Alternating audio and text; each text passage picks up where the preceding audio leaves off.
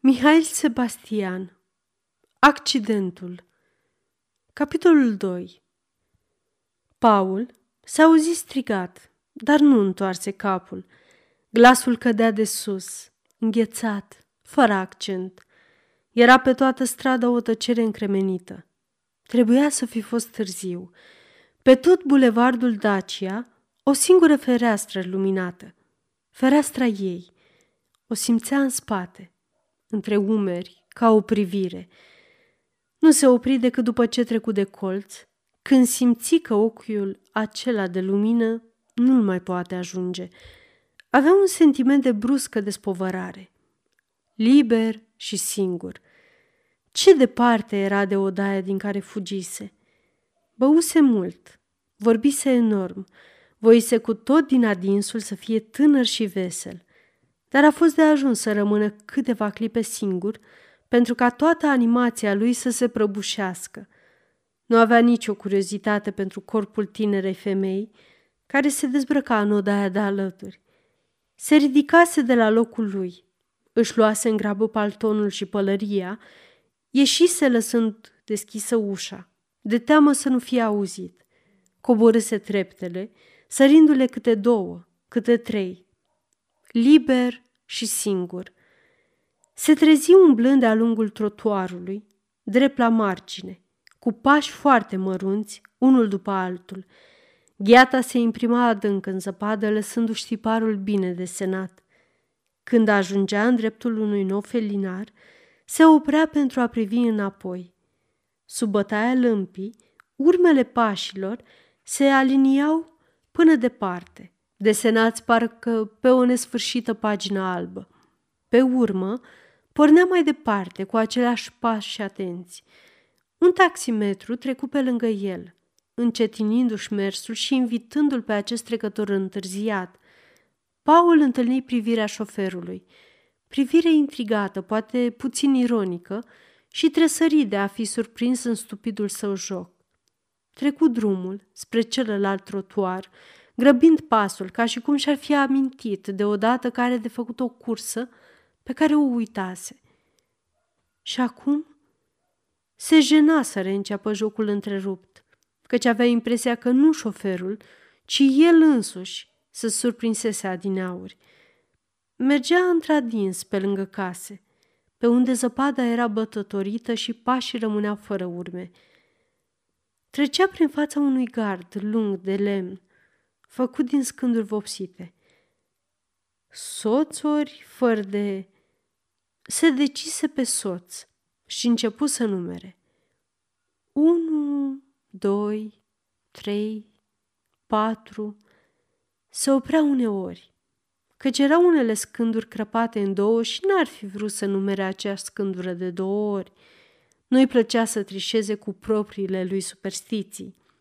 O lumină de faruri izbucni din spate, proiectându-i umbra departe pe zăpadă.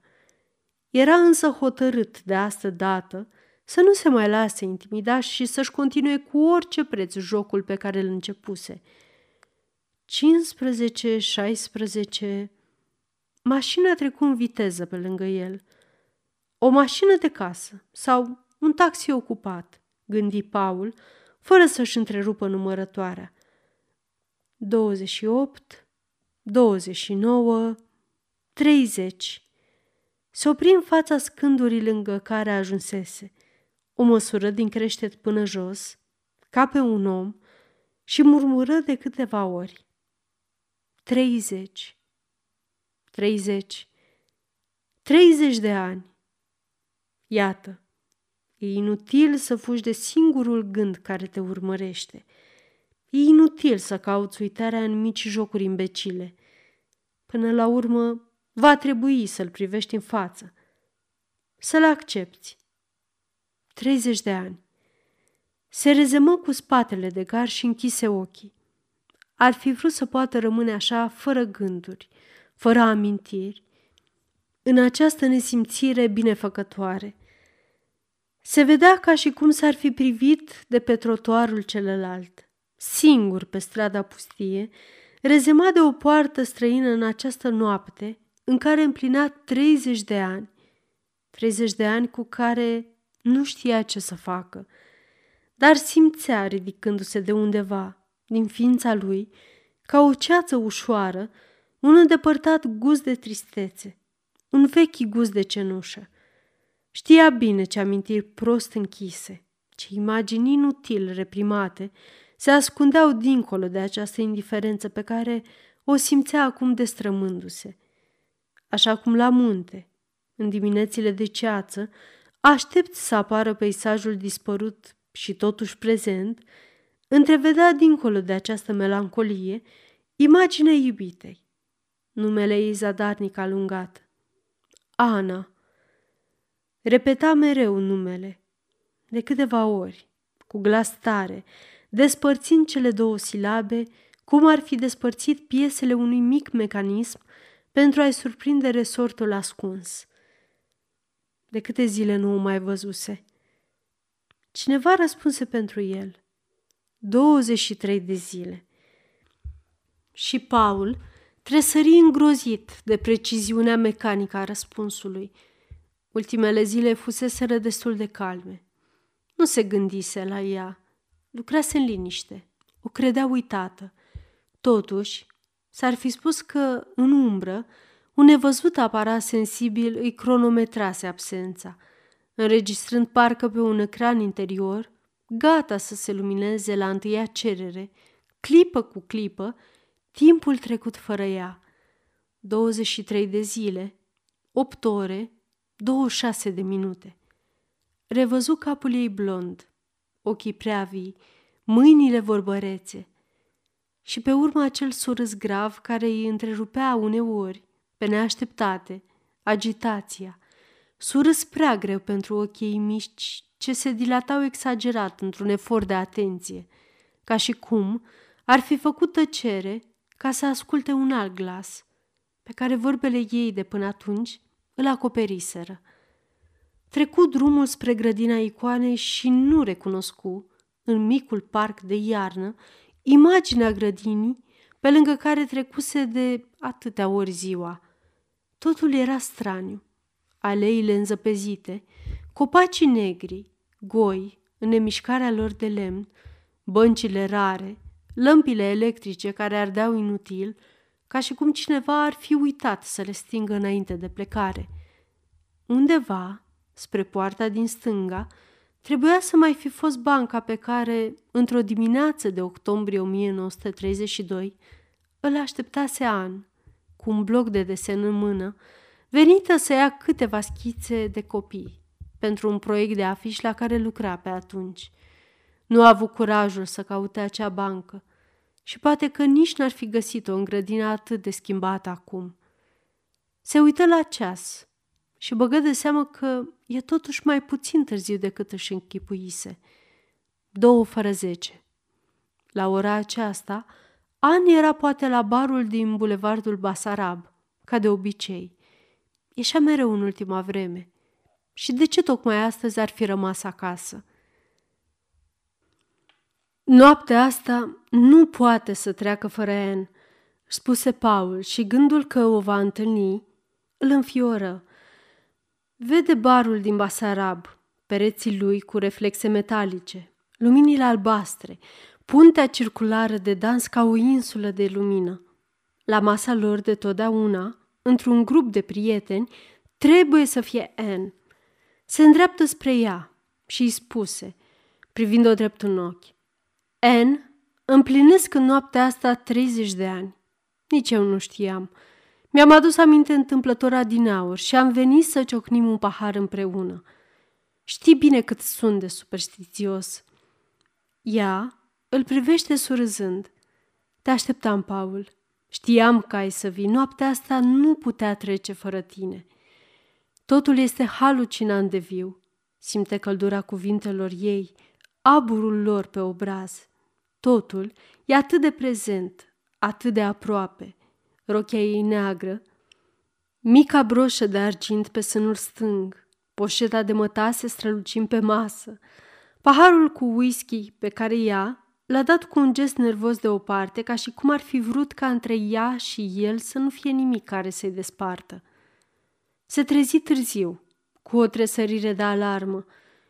Câtă vreme pierduse oare visând? Nu îndrăzni să se uite la ceas.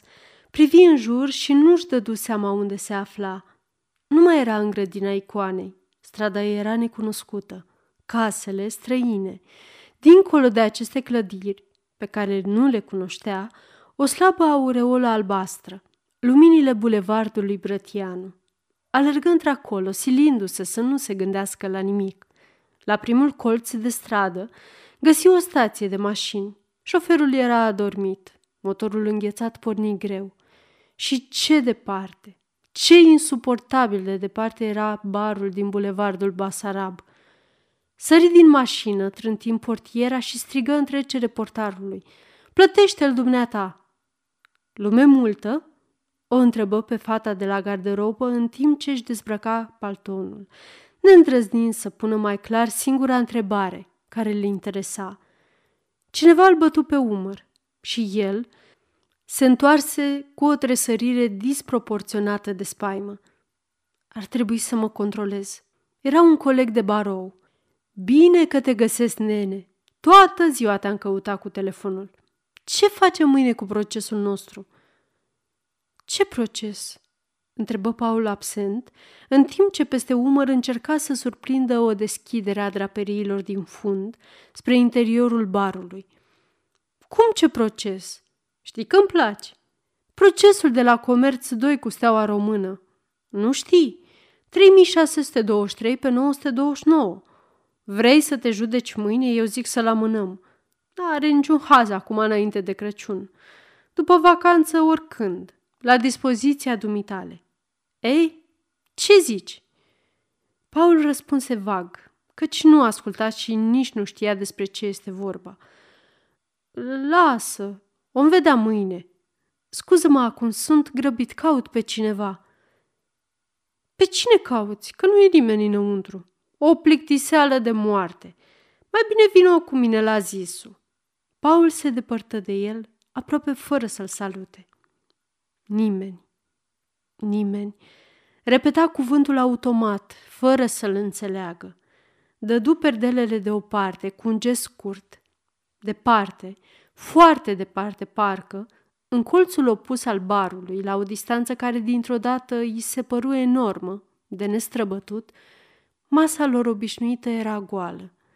Păși într-acolo mașinal și se sili să privească fix, mereu spre același punct, cu ochii deschiși mari, ca și cum ar fi vrut să rețină imaginea pe retină și să împiedice astfel să se transmită spre alți centri de durere oribilă veste. Totul se petrecu fără accident. Căzu pe scaun frânt, cu ceva de omuzat în această cădere, dar încă stăpân pe mișcările lui. Pianistul îi trimise un salut de recunoaștere. N-ați mai fost de mult pe la noi?" Și el răspunse cu o ridicare de umăr, cu un gest vag, obosit, care răspundea la altceva, la cu totul altceva. Barul era luminat slab, ca vagoanele de dormit noaptea. Regăsea totdeauna aici o atmosferă de călătorie, de plecare și orașul îi se părea că se depărtează, se pierde. Schițele de decorație le făcuse N din prietenie pentru patron, fost pe vremuri metră de hotel la colonad – cu ce entuziasm copilăros desenase ea fiecare detaliu. Ce absorbită era de fiecare nouă descoperire. Are să fie superb, dragul meu, Paul. Superb, înțelegi? Și uite aici. Creionul ei se opri pe hârtie, indicând un punct anume. Aici va fi masa noastră. A ta și a mea. Ce farsă a memoriei reamintea cuvintele ei uitate – tocmai în acest moment ca și cum vârful ei de creion ar fi indicat cu luni înainte locul exact în care într-o noapte viitoare, în noaptea aceea, va avea să aștepte o umbră care nu mai vine? Și dacă totuși vine? Paul refuză această speranță pe care o știa înșelătoare. Nu voia să primească noi așteptări inutile. Gândul stărui însă ispititor.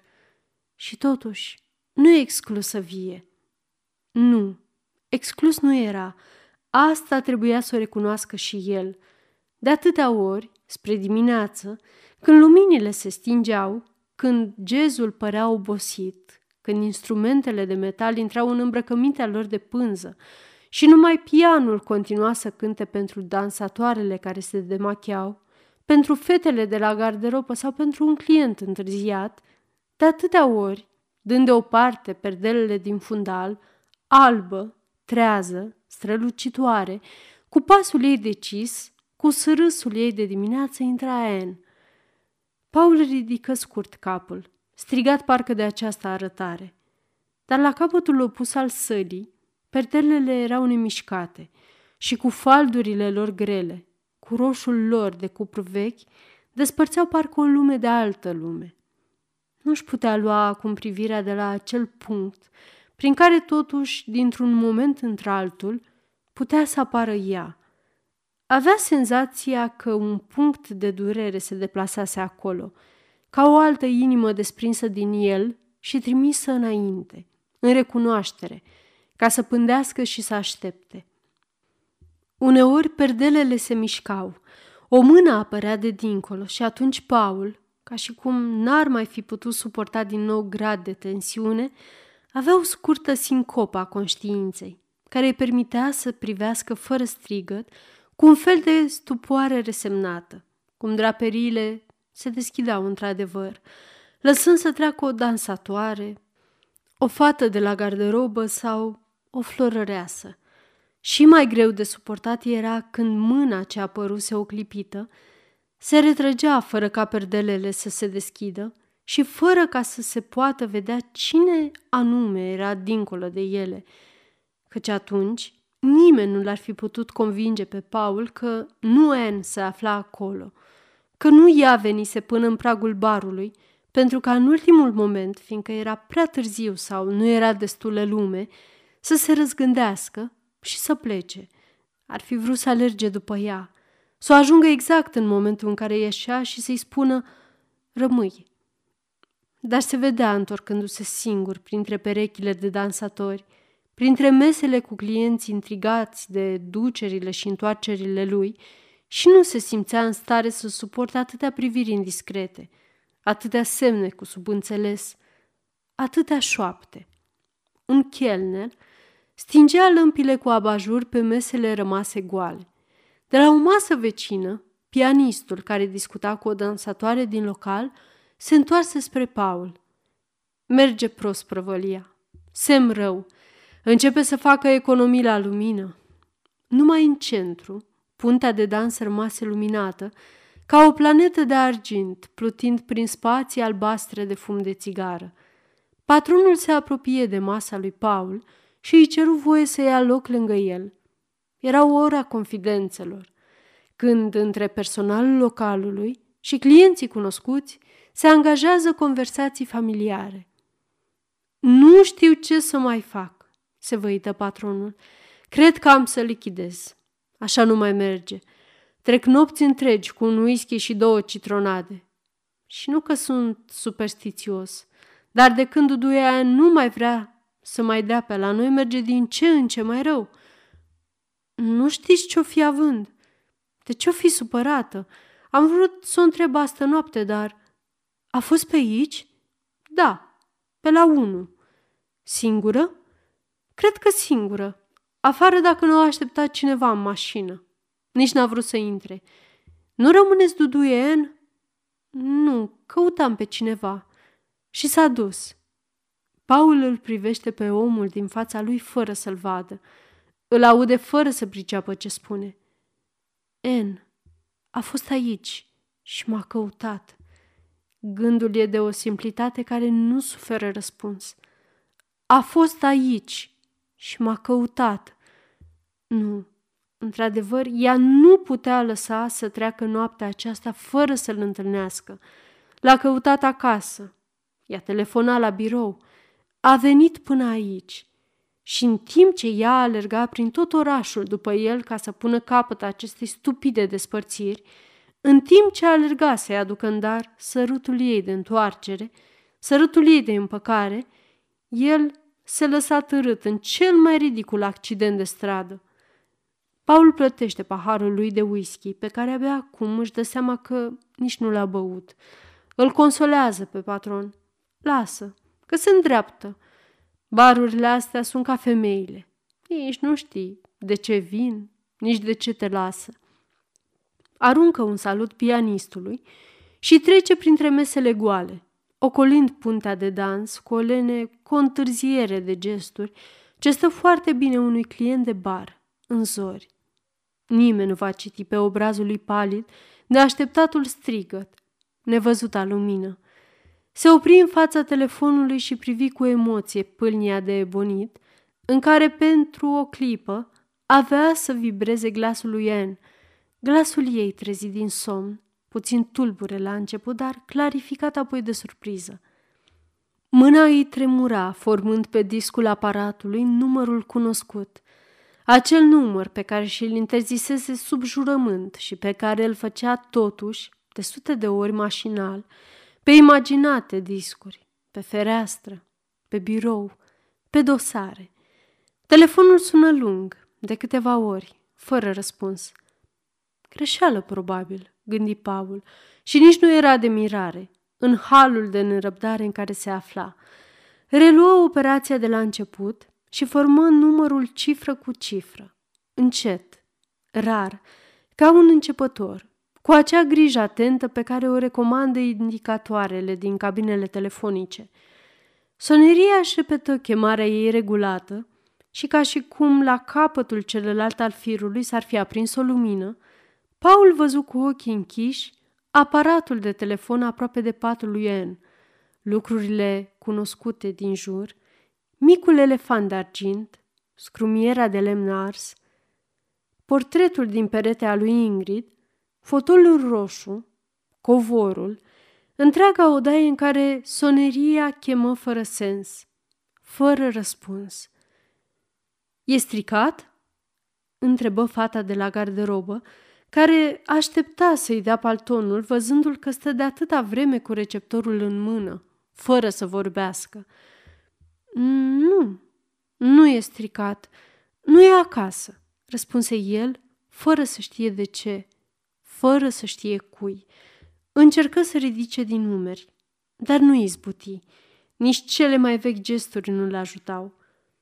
Mașina cobora pe calea griviței spre oraș. În dreptul gării de nord, Paul făcu semn șoferului să oprească. Pleacă vreun tren la ora asta?" Șoferul întoarse capul spre ciudatul său client. De ce?" Întreb dacă pleacă vreun tren. La ora asta nu. Primul tren este la 5 și 40. Personalul de Timișoara.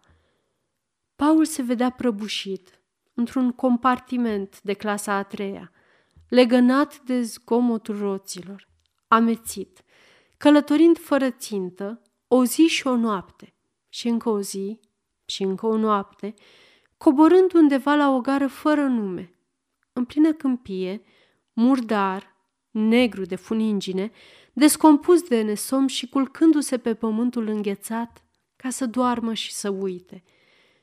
Șoferul porni mai departe, fără să întrebe. Avea obișnuința călătorilor pe care îi găsea noaptea, singur la un colț de stradă, cu aerul nedecis dacă să oprească un taxi sau să-și tragă un glunte în cap. Paul nici nu-și dăduse seama că porniseră din nou și, întorcând capul, zări ca printr-o pânză de somn clădirea Teatrului Național, pe fereastra prin care privise o clipă înainte clădirea Gării de Nord. Mașina alerga mai departe pe strada regală, dar când ajunse la bulevardul Brătianu, șoferul se opri și el, neștiind încotro să o mai ia. Să vă duc acasă?" De ce acasă?" Știu eu. Poate vă așteaptă cineva." Paul tresări. Poate așteaptă cineva. Parcă am mai auzit în noaptea aceasta aceleași cuvinte. E cineva care știe. E cineva care așteaptă. Gândul e absurd și Paul simte că într-adevăr nu mai are puterea de a-l primi. În resemnarea lui de cenușă, nu mai e loc pentru această nouă așteptare, pentru această nouă inutilă speranță. ar vrea să o oprească undeva dincolo de conștiință, în camera obscură a memoriei, dar fulgerător, cuvântul spus a developat o imagine mai vie, mai repede decât voința lui de a uita. Sus, în camera lui, Anne îl așteaptă. Îi e rușine să creadă și totuși nu poate altfel. I-a spus șoferului adresa, încet, în șoapte, cu jenă și totuși cu ce nerăbdare. Mașina zboară pe bulevardul pustiu spre un miracol care devine cu fiecare secundă mai plauzibil, mai cald, mai convingător. Anne este la el acasă și îl așteaptă. De atâtea ori, da, de atâtea ori, deși se despărțise de ea numai cu câteva ore înainte, o găsise în patul lui, dormind, într-una din pijamalele lui prea lungi pentru ea în care se pierdea toată, ca un copil. De atâtea ori o găsise la biroul lui citind un roman, luat la întâmplare din cărțile lui sau când nu era niciun roman, o carte de drept comercial, o revistă de jurisprudență în care părea cufundată cu toată seriozitatea. Își amintește, nu se poate opri să nu-și amintească, acea uitată seară de noiembrie 1932, când, rămas acasă să studieze dosarul unui proces pentru a doua zi, ea sunase noaptea la ușa lui și apăruse în prag cu o valiză mică, în care avea o cămașă de noapte, periuța de dinți, o pereche de ciorapi. Am venit să dorm la tine. Pe strada mea se repară linia de tramvai și e un scandal asurzitor. Te superi? Se opri în fața casei, îl plăti pe șofer și l așteptă să plece. Și acorda câteva ultime clipe de speranță. Nimic nu era încă decis. Nimic nu era încă pierdut. Câtă vreme rămânea acolo în fața porții, destinul era oprit în loc. Era încă posibil ca N să fie sus. Își ridică privirea spre fereastra lui de la etajul al treilea, ca și cum ar fi vrut să o întrebe. Și tresări. Fereastra era luminată. Numără încă o dată etajele. Numără încă o dată ferestrele, a doua din dreapta. Și se întrebă dacă nu se înșală, dacă nu visează. Rămase cu ochii fixați spre acel ochi de lumină care îl aștepta la sfârșitul acestei groaznice nopți. Așadar, e adevărat. Așadar, e aici. Simți o nesfârșită oboseală ca și cum toată încordarea de până atunci ar fi plesnit într-o singură clipă. Un moment îi trecu prin minte gândul absurd de a pleca, de a rămânea singur. Anne era sus și acest lucru îi aducea o liniște neașteptată, care închidea toate întrebările ca într-un somn. Se scutură din această renunțare și porni nebunește pe scări, cu o bruscă, disperată nevoie să o vadă, să o strângă în brațe. En, En, En. Numele alerga înaintea lui ca un strigăt. Găsi ușa deschisă și o împinse cu umărul. În vestibul, pe cuier, era un mantou de stofă pe care nu-l cunoștea. Se opri în pragul biroului și cuprinse cu o singură privire întreaga încăpere. La birou era o femeie tânără, cu o carte deschisă înaintea ei. Nu e Anne, șopti el amețit. Pe urmă, abia o recunoscut pe Nora. Aceasta este o înregistrare Cărțiaudio.eu. Pentru mai multe informații sau dacă dorești să te oferi voluntar, vizitează www.cărțiaudio.eu. Toate înregistrările Cărțiaudio.eu sunt din domeniu public.